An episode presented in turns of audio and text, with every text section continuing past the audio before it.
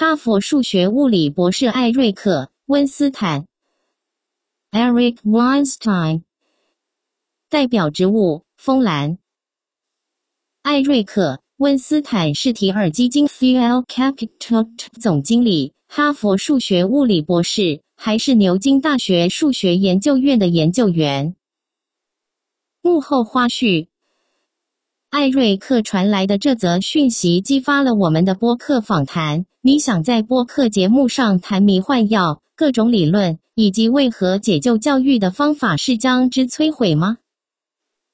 他最爱的电影是《功夫熊猫》，所写过最红的东西就是在谈这部片。他在问答平台 Quora 上提问：功夫熊猫的阿波最后是怎么成为武林高手？他也以职业摔跤比喻我们是怎么活在这个被建构出的虚假现实里。上 H O R G 搜寻 K F A D 一要两到三千人支持，不要广泛的名气。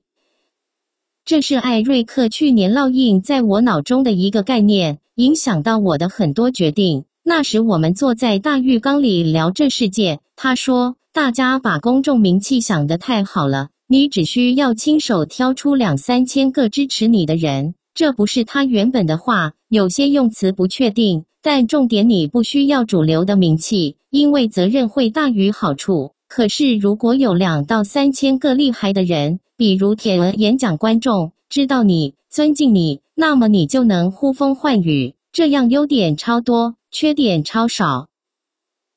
在评估一间公司或一个点子时，你该问自己什么？他们怎么赚钱？他们担不起去说或想什么？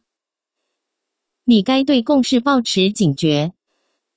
艾瑞克，某方面来说，我们必须体认到共识是个大问题，没有算术共识这回事，因为算术不需要共识，然而却有华盛顿共识，有气候共识。一般来说，共识是一种霸凌，要被霸凌的一方假装没看到一些东西。我认为，某方面来说，你该知道大家并不会自然而然对某件事情产生高度共识，要不就是那件事非常清楚，也就没什么好共不共识，要不就是有人面临威胁，被强压下来。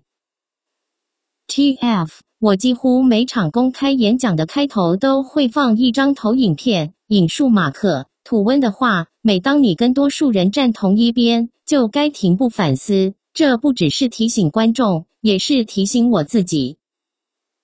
改变你的用词，改变你的世界。艾瑞克知道超多单字，常让我觉得自己很弱。我们谈过很多关于语言形塑文化的力量。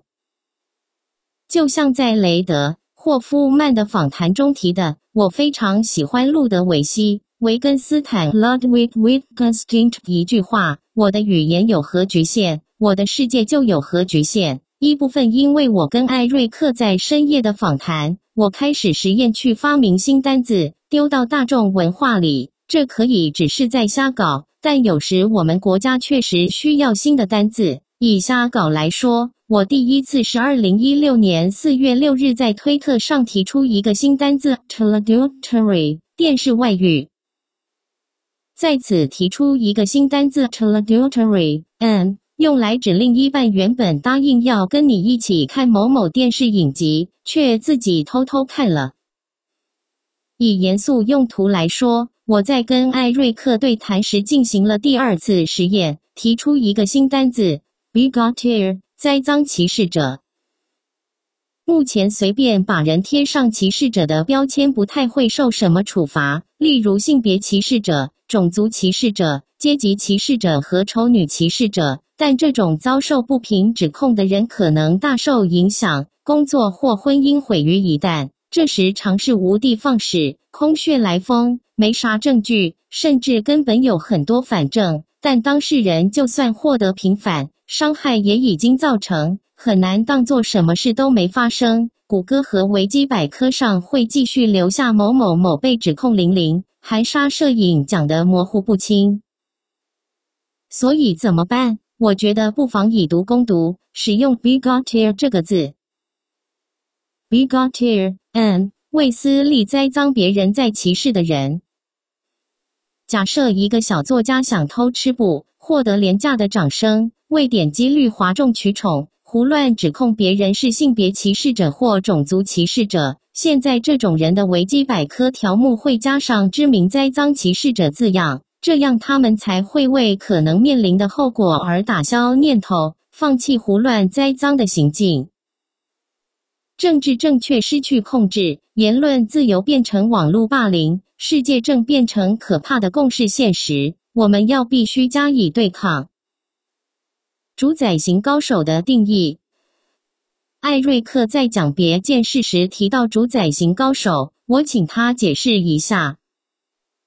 艾瑞克，当别人跟你说某件事不可能，那么你们的谈话就此结束吗？还是说你的头脑开始跟自己对话，想办法跳过这个叫你别做某件事的家伙？当夜店门口的保镖说我不能进去，我要怎么绕过他呢？如果我信用很糟又没经验，我要怎么创业呢？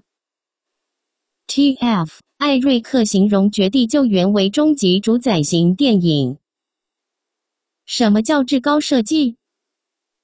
艾瑞克，我们来看一看大自然。有一种厉害的病毒叫做 T四 噬菌体，如果你去查，它们看起来像是登月小艇，真的很酷。它的基因外面已裹着一层衣壳，形状是二十面体，很难想象在柏拉图之前，大自然就想出这种复杂的二十面体结构。虽然形状复杂，但从数学角度来看却很自然。可以说大自然找到了至高的设计，虽然至高设计者造物主并不存在，因为这是一种上帝给的形状，不需要任何个人想出来。或者最近科学家发现蚱蜢是用传动机制在跳跃，你也许认为人类发明了传动装置，但事实上，传动是一种很自然的概念，大自然的选择机制比我们更早就找到了。与其说是有人发明，不如说是有人发现了这些结构。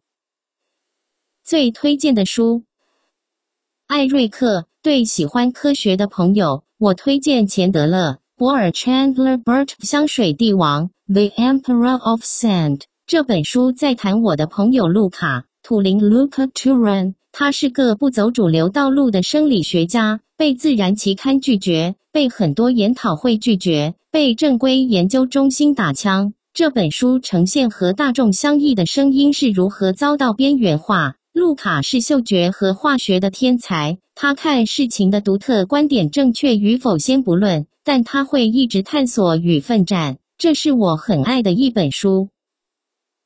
我还有另一个蛮怪的推荐，也就是欧文·查戈夫 （Erwin Chargaff） 和拉克利特之火 （Heraclitean Fire）。欧文跟华生 James Watson 和克里克 Francis Crick 说，他不认为他们有多出色或多懂化学，他们没资格研究 D N A 诸如此类，结果他们是对的，他则错了。当我听到有人竟然反对华生和克里克，我想说这真是世纪大笑话啊，结果光是反对他们就需要另一种天才。他写到自己是怎么设法背葛他们却失败了，原因在于他们是对的，而他是错的。他心脏够强去承认这件事。这些书描述横眉冷对千夫指是什么样子，所以我觉得极有力道。跳脱思考的威力。艾瑞克，在一九八九年之前，没人知道怎么拉行李。很难想象以前的世界和现在差那么多，没人想到怎么把轮子和伸缩把手装在行李箱上。突破盲点的是一个名叫罗伯特·普拉斯 （Robert Plast） 人，好像是西北航空的技师吧。他一下子就让每个人明白原本的行李箱有多糟。虽然只是一点改良，但没人想用原本的行李箱了。你可以比较在不同领域中这些灵光乍现的创新发明。举例来说 ,一九五零 年代早期，在孟买桌球锦标赛上，日本队打得最糟的队员是佐藤博志，但他想到在桌球拍两边各贴一片海绵胶皮，击球的声音变了，再也没人能靠声音判断球路了。T F 就像枪上的灭音器。艾瑞克，没错，所以如果你把强效消音器装到枪上 ，T F 强效消音器，光是听你用这个词就让我觉得你家地下室藏着一个火药库。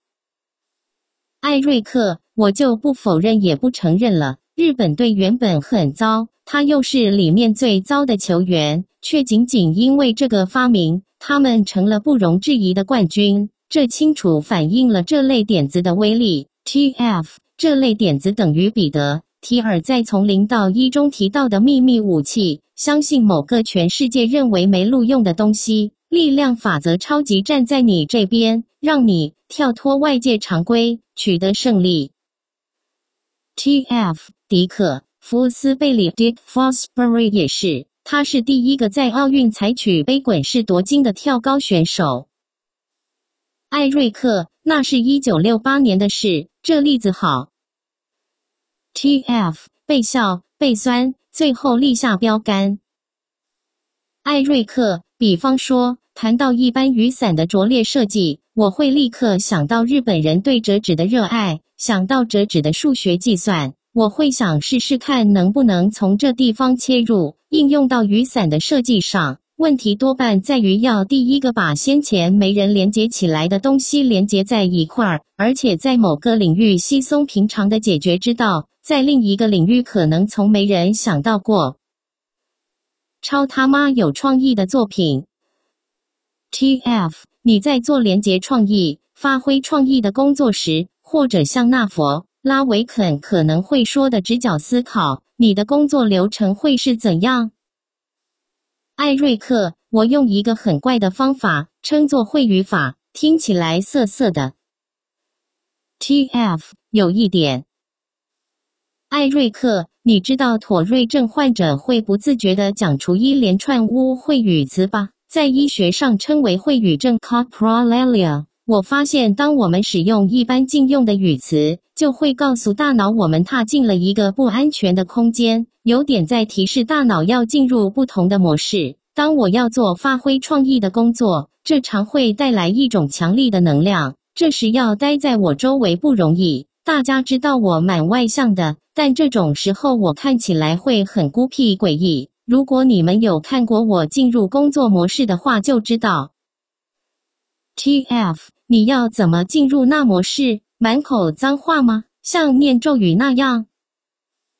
艾瑞克，我都讲一样的话，像在念同一个口诀。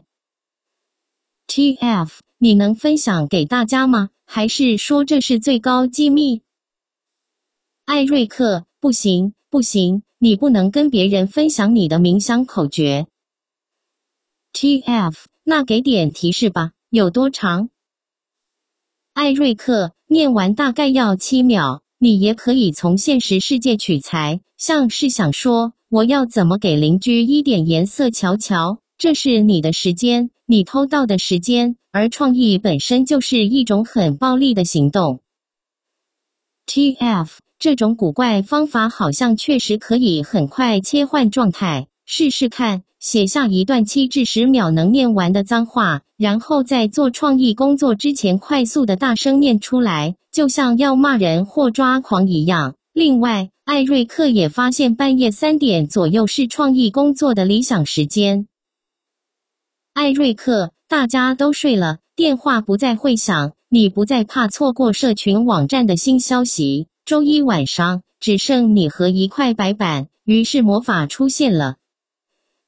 手表的微笑。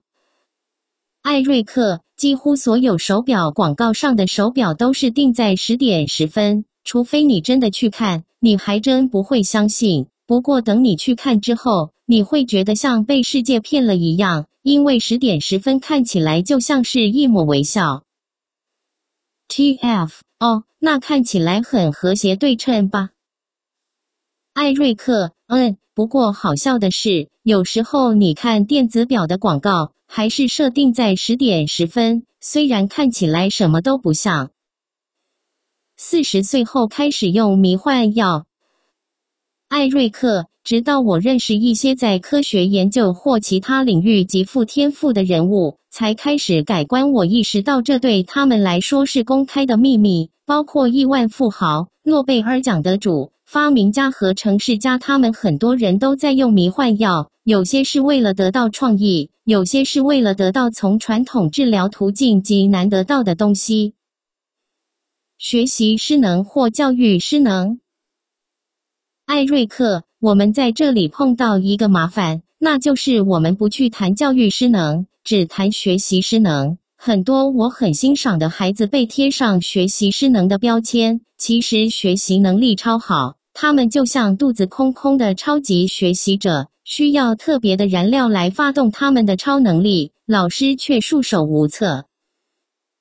我们把孩子贴上学习失能的标签，藉此掩盖一个事实，那就是教学有赖于老师带领整间教室二十位或以上的学生一步步向前，这不是个好的模式。我希望能让更多这样的孩子跳脱这个模式，无论是要从高中辍学或大学辍学都行，但不是漫无目的，而是要投入某件事，开始创作、打造或加入实验室。大学就跳过吧。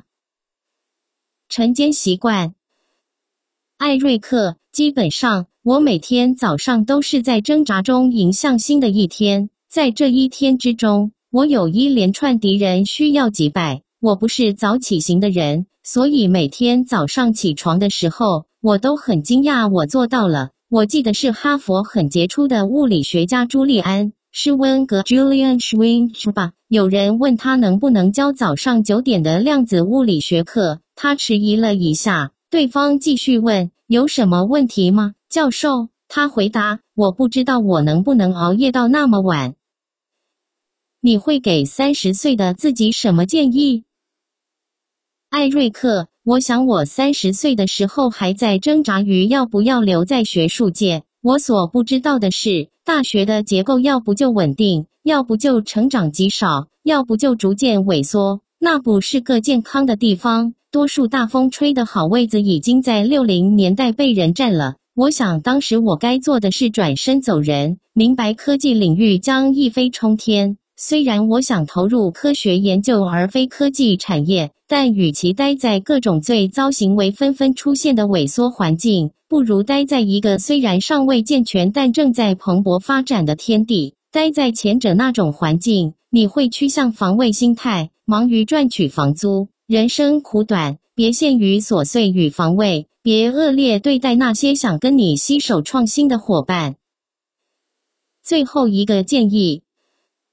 艾瑞克，你们当中有些人也许被说有学习障碍，也许不善数学，也许音乐很糟，也许这个或那个不行，但我希望你们能找出一条非传统的活路，证明这些批评错了。不只要相信你自己，还要相信你有方法、窍门或工具，你有威力到让看似困难的事情变得远比想象中简单。